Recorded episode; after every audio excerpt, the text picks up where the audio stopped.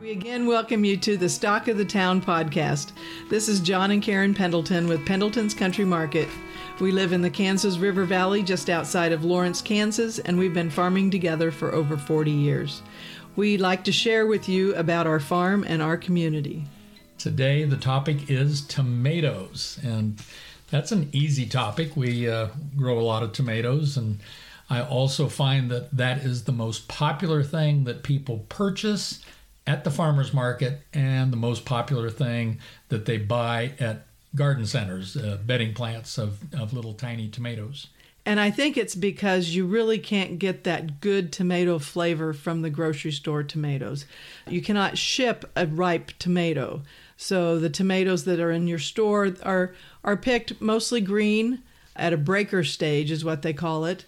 It has just a hint of pink to it and then they would put ethylene gas into the room and make it turn red. And actually, to, to be fair, ethylene gas is a natural substance. The tomato itself puts off ethylene gas, but it's being used in an unnatural way. It's being forced onto the tomato in a larger quantity than what it would produce while it's turning ripe on its own. We have over 90 varieties of different types of tomatoes that we're selling this year. John keeps telling me to back off and we don't need to sell that many different varieties. But as soon as I drop one, somebody comes and wants that one that we were the only one who carried it. With that many varieties, there are still varieties that we are not carrying, and we're sorry, but there's only so many we can do. But we try and specialize in both heirloom and hybrid tomatoes. And so, can you tell everybody the difference between the heirlooms and the hybrids? So, the heirlooms are more the open pollinated. It's uh, the varieties that have been around a long, long time. Hybrids are where you've got two good parent varieties, you cross them, and then you have the hybrid vigor. So, if you have a hybrid tomato, in general, you're going to have more disease resistancy. It's going to crack less. Heirlooms tend to be maybe a little bit more acidic. So, if somebody says, Oh, I want a tomato that tastes like what grandma used to have, the, uh, the the older varieties tend to be more acidic, where the hybrids tend to be maybe a little more on the sweet side. And so, determinate tomatoes grow to a determined height, and so they tend to put all their fruit on in a shorter amount of time. They don't keep on growing, whereas the indeterminates will keep growing taller and taller and taller, and eventually either frost or disease or you just quit watering them, uh, the tomatoes quit growing that way. I think that you probably have about the same number of pounds with the determinants compared to the indeterminates. You just have more production at once. So if you're a home canner and you're making salsa or you're canning tomatoes, you're making spaghetti sauce and putting it in a jar, a lot of times you would like to have a determinant so that you've got all the production at once if you're just going for that occasional fresh tomato, the indeterminates aren't too bad because they just keep growing and growing. So you tend to have more hybrids that are determinate and more heirlooms that are indeterminate. Hybrids tend to be sweeter, heirlooms tend to be more of the acidic type. Many of the heirlooms are actually hybrids. And a, a good example of that is the Cherokee Purple tomato that is an heirloom and the carbon tomato that is an heirloom, and we carry a Cherokee carbon, which is a cross between those two. But the cross, although it is a hybrid cross, it is open pollinated plant and it is stable enough that they can get the same tomato from the same seeds every year. That's amazing biology there. we get asked about cross pollinating quite a bit. So, seed saving is something that a lot of people like to do with their tomatoes, and, and it's an easy one to save seeds from. If you have two different types of tomatoes, they will cross pollinate. The tomato itself will be the tomato that you grew. So, if it's a brandywine tomato, it's going to be a brandywine tomato. But if your brandywine tomato is next to a celebrity tomato, those two will cross, and the seeds that you get out of the brandywine tomato are going to be at the cross, and you don't know what that tomato is going to be. So saving seeds is wonderful, but you need if you're going to do that, you need to kind of keep your tomatoes a little bit further apart than than on a normal garden. A cross-pollinated tomato still tastes the same. It even there might be a difference in the seed, there's no difference in flavor. But yeah, if you're saving the seeds, you might come up with something even better. That's right. You might you might be the on to the next best tomato. If we were saving seeds, we would have a difficult time selling that tomato knowing that it might have crossed with another tomato and you wouldn't be getting this exact same tomato variety that we are telling you you're getting. So when we get our seeds to grow the plants to sell, we buy them from lots and lots of different seed sources. I can't even imagine the accounting process it would take to keep track of this seed compared to another seed and keep them all in the refrigerator and no we just start with brand new seed every year and it makes our life a whole lot easier how would you choose a good looking tomato seedling from a garden center? When people come in and ask me, how are they going to decide what tomato to buy? I first ask them, do you want a determinate or an indeterminate? Uh, you know, how big is their garden? Can they take an indeterminate plant that will get larger in their garden or do they want a smaller one? And then also, do they want cherry tomatoes? Do they want slicing tomatoes? Or do they want paste tomatoes? The paste tomatoes being a little bit more meaty, good for for canning and and salsas. Kind of a drier tomato. Right. Yeah. So those are the questions to ask first. And then you want to look at the plant. You want a good stocky plant if at all possible. It's not all yellow. It doesn't it's not infested with bugs. However, late in the season or or even sometimes in the middle of the season, you might find the variety you're looking for and it might be a little bit leggy that's not always a bad thing. John, you wanted to explain how to sure. to plant a, a leggy tomato? How to plant a tall tomato. So if you look at the base of the stem, a lot of times you'll see hair kind of growing off the base of the stem. Those are potential roots that could grow. So the tomato plant is one of the very few plants that you can plant clear up to its neck. It's easy to plant it halfway the height of the tomato from the top of the pot to the top of the tomato plant. So you can dig a hole and put it in nice and deep. If it's a really, really tall tomato, sometimes if you dig a hole and trench sideways up so that the tomato is either horizontal in the ground a few inches deep or coming up on an angle, most of your nutrients in the topsoil are on the top few inches. But uh, if it's a just a little bit too tall, just dig a hole straight down, put it in the in the ground, and and uh, I'd go ahead and take off those bottom branches off, but plant it clear up to its neck. If you plant it sideways, it'll be kind of laying on the ground in just a few days. The thing pops up and pointing straight up in the air because it is. It's called geocentrific. and that means it will find its way to growing straight up and down. That's a good term to throw out at people. Makes you sound smart, doesn't yeah. it? and notice I passed on that one. Well, thank you. so, when you're planning a site to plant your tomatoes, you want full sun. And everybody asks me, well, can it have half day sun? Well, it will do better if it's full sun. Well, what if it just has afternoon sun? It will do better if it has full sun. Well, what if it has just morning sun? It will do better if it has full sun. So just plan on the most full sun place for your tomatoes. Oftentimes, people will plant their tomatoes in containers so they can actually move the containers around through the day so they can keep them in full sun. How big of a tomato plant can you grow in a container? We've already talked about determinate and indeterminate tomatoes, so you'd want to select a determinate tomato because it's not going to get as big. A determinate tomato, we have them everywhere from about three feet tall to about six feet tall. And so if you're in a small container, you're going to want a smaller tomato like a better bush tomato or a patio tomato. They're quite short and still put on quite a few tomatoes. I hear that there's a farm halfway between Lawrence and Eudora in the Kaw Valley that actually grows tomatoes in their greenhouse that are 15 feet tall and they're growing them in four gallon containers. How can that be? Well, I think they're talking about you, John. so, the trick with a container is you need good full sun. We've got it in our greenhouse.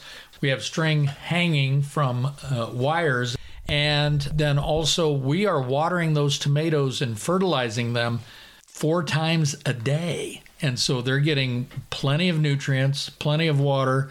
They have a structure that's holding them up, uh, the strings and the clips, and also uh, they're in a perfect full sun environment. So we can actually grow tomatoes that are quite big in a small container. But for most people, the determinate varieties and some of the patio types, people tend to be more successful with. So when you're planting, you want in full sun, but you also want to know what your soil quality and fertility is. And so before you ever plant, hopefully you can run into your county extension office and have a soil test to determine what it is you need in your soil for the tomatoes. Uh, when you do your soil test, you take several different tablespoons of soil from different parts of your garden, put it in a little baggie and take it in. Tell them you're going to be growing tomatoes, and they will actually tell you what you need to add to your soil. I get a lot of people asking, well, what should I put in my soil? But I have no idea what type of soil they have. So if you can take the time before the season to have your soil tested so you know what it is you need to add to your soil. Typically, there's no charge to get your soil tested because the local soil conservation district actually covers the cost of soil testing. And so that's something that's done free of charge. It's really, really good to know what is the needs of your soil, if there's a pH imbalance, uh, what is the soil structure, that sort of thing. And those things you can find out with soil testing if you're like most people, you just feel like you've got really good garden soil and let's just go ahead and plant. And so that's when you uh, throw in the uh, fish head and the egg and the Epsom salts and and all of that, right? There's a lot of things that you can put in when you're planting your tomatoes and and if you talk to people everyone has their own special recipe that's going to make them the best. Well, and the fact is, if it's successful for you, keep doing it that way. I mean, if, if you are getting good results, that's great. So when you're growing in containers on your patio, your your tomatoes, once you decide what shorter variety that you're going to grow, you want to make sure that your container drains well enough because you don't want your tomatoes sitting in water all the time. So make sure there's a hole in the bottom of the pot, or if you're using five gallon buckets, drill some holes around the outside of the bucket, and that will get good drainage. There are certain potting soils that lend themselves to container gardening also. I think some of the potting soils that have a little bit more pine bark, kind of a barkier, heavier type of potting soil instead of a real fine, fine soil is is better for containers. The really fine potting soils are better for starting seeds in in, in little bitty containers. But typically, the the least expensive is the more barky and and uh, it it'll hold a little bit of water, but it doesn't hold too much water. And also, if you're growing in containers, just realize you're going to have to fertilize your plants more than if they were in the ground. The ground will will keep that fertilizer, uh, but when you're watering the tomato so much more because it's in a container, it's going to be leaching out. And so you'll need to fertilize a little bit more if in a container. Some of the commercial fertilizers have recipes for if you fertilize oh, say every two to three weeks. But there's others that give the recipe of how much to mix up so that if you're slow dosing, if you're fertilizing every single time you're watering, it's it's different amounts. You don't want to over fertilize by any means. There are times when certain varieties, and I think of brandywine for instance, if you give it a little bit too much fertilizer, you can easily get a six foot plant and then it produces three tomatoes. It just isn't really happy to have too much nitrogen and you get all vegetative growth and very little reproductive growth. So, when should you plant your tomatoes? When you feel like it. as a as someone who is selling tomato plants, you bet. Get them in the ground often and early, and just as long as you come back and get replacements from us if they freeze. So we had a gentleman in last week who was buying replacement tomatoes because his first batch got hailed out in a storm, and he was back out on a Monday morning. It was supposed to freeze the next weekend. And uh, I, I heard you tell him you're going to hang on to these before you put them out, and he said no, no, he was going to put them out. He could he could cover them up, and that's when we kind of started talking about this, and we've decided, you know, you can always keep a tomato alive, but having a tomato thrive is a whole different thing. Tomatoes don't like to be planted out cold they really respond to the warmer weather. So there are certain target dates, kind of like St. Patrick's Day is the beginning of planting potatoes, May Day, even Mother's Day, even more so. That those are really good target dates. And by the time Mother's Day comes along, we are really at the time when uh, you can successfully, for the most part, start planting tomatoes. If you do some extra stuff like put a cage around it and plastic wrap around the outside, uh, the wall of waters, and just all sorts of different things, they do help some, but nothing replaces good warm soil temperatures soil temperatures and i think my rule of thumb has always been you just don't plant tomatoes out until nighttime temperatures are consistently 50 degrees. They're a tropical plant. They like it warm. They do like it warm. Something we always hear about as the tomatoes are setting on the first of the year is blossom end rot. Blossom end rot is one of those things everybody has an answer of, of what it's caused by and, and what's going to help it. Uh, i think most everybody's heard you know put in epsom salts to add calcium to your tomato so that you don't get blossom end rot. But what I have found is that if you plant too early, the tomato doesn't have the ability to take up the calcium, and that's why you don't have the calcium available to the tomato and it gets blossom end rot. Typically, blossom end rot again is on the very first set of fruit that's on the plant, and so that's that really funky, flat, very dark looking part of uh, a tomato plant, it will go ahead and turn red, and and it, it could still be edible, but for the most part, it's it's not the desirable plant that you want. And if you do have blossom end rot on some tomato plants, they typically go away after the first set of fruit are harvested. And a lot of that has to do with the soil temperatures are finally warming up so that the calcium is available for the tomato plant to, to take up. But Epsom salts is okay to put on my tomatoes?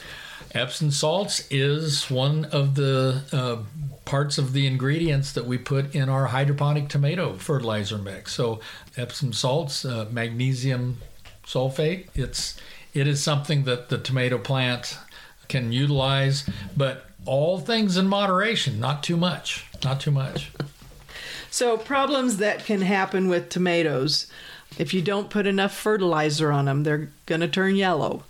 Some people like to prune their tomatoes. I if I'm growing them outside, I never worry about pruning myself. I think it's not a bad idea to pull some of the suckers that are low. So maybe all the sucker branches that uh, that grow at each of the tomato leaves, go ahead and knock those off until you get up to the first cluster of fruit a lot of the soil diseases splash up from the ground when it rains because the soil diseases are in the soil.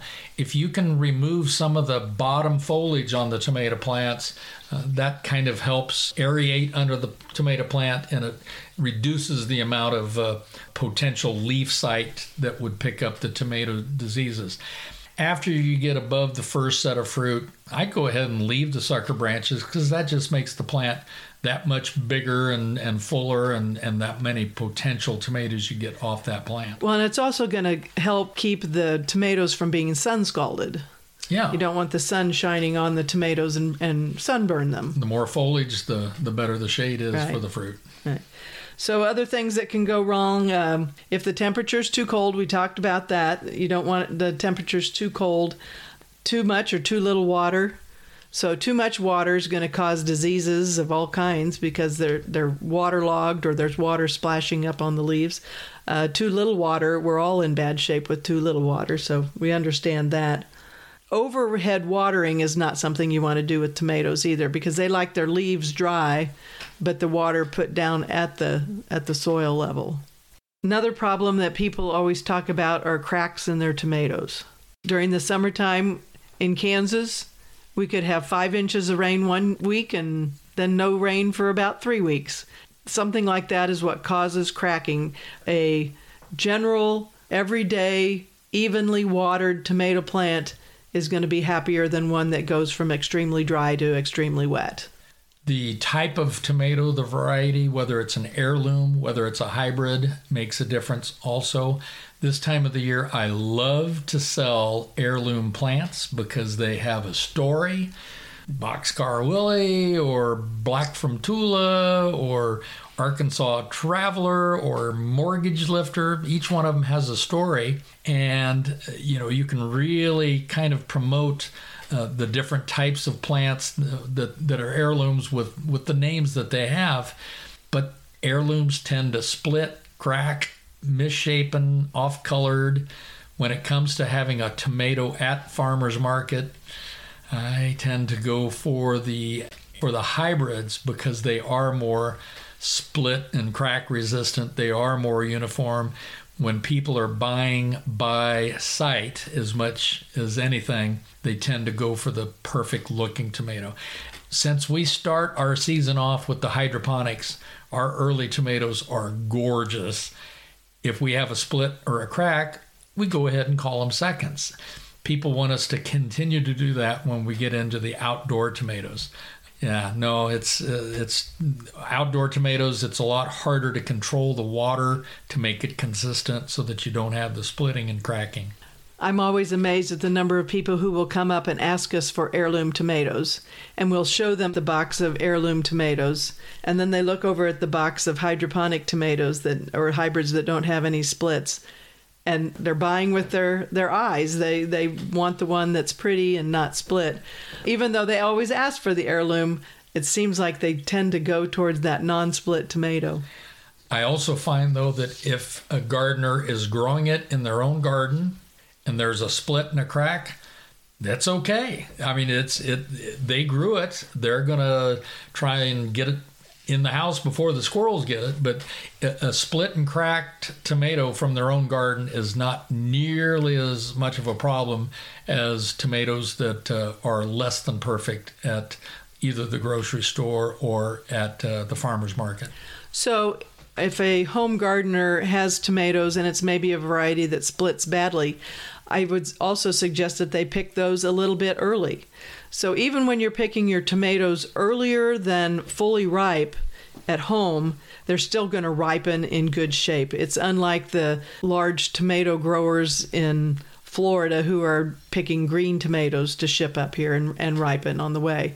As long as you have some color to your tomatoes, it's okay to pick them a little early to avoid that splitting. There's also a trick to try and ripen those quicker if you do bring them into the kitchen put them in a bowl with a tea towel over the top or put them in a paper sack. That will capture the ethylene gas that those tomatoes are producing. And the ethylene gas that they produce on their own helps to ripen themselves or the tomato that's right next to them. Or if you throw a banana in with them, that produces a lot of ethylene gas too, and, and uh, that helps to make the tomatoes ripen just a little bit quicker in our walk in cooler, we try and keep our vegetables and our flowers separate. And why is that? because the ethylene will cause the flowers to deteriorate faster. So we don't want that extra ethylene from the vegetables in with the flowers so we can keep our flowers longer. Good answer. Thank you. I know I, I know what I do. Companion planting is something that a lot of people like to do as well. I know uh, I have a lot of people who will buy marigolds to be planted with their tomatoes to keep the insects away. And uh, they say marigolds because they're they're kind of st- a stinky flower, a smelly uh, a smelly flower. Uh, a fragrant flower. That's even better. Uh, they're a fragrant flower and they keep away some insects. But when it comes to um, The tomato hornworm, the easiest way to control them is to look for the little tiny pellets of caterpillar poo. Did you know that there is a name? yes, I did know that. It's called frass. Frass is the name for caterpillar poop. So when you want to impress your friends at a, at a cocktail hour, So the easiest way to control tomato hornworm is to literally just pick it off the plant, but it's real easy to know that you've got that because you're missing leaves and there is the caterpillar frass that is on the ground or on some of the leaves. And once you see that then you have to target in and look for uh, that big fat caterpillar good for chicken food and, that's a reason to have chickens in your backyard. it's a lot of fun watching the chickens uh, uh, try and chase each other who has the, the tomato hornworm. But the adult moth that comes out of the tomato hornworm is really cool. It's beautiful. The adult form is called a sphinx moth, and or some people call them hummingbird moths, and they they look like little hummingbirds that they come out at night and pollinate flowers. So they're beautiful. It's kind of a it's kind of hard to send them to their death, I guess, when uh, they are they do have a beautiful moth, but they are devastating on tomatoes. Well, we hope that this maybe has helped a little bit. Or confused you, one or the other.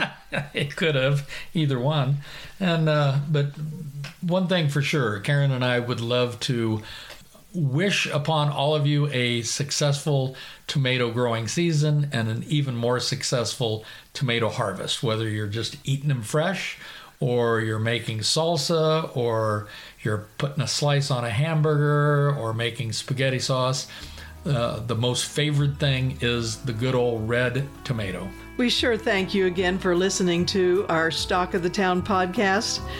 Be sure to follow us on Facebook, Instagram, and check out our website. Remember to follow us at the Stock of the Town as we talk about our farm and our community.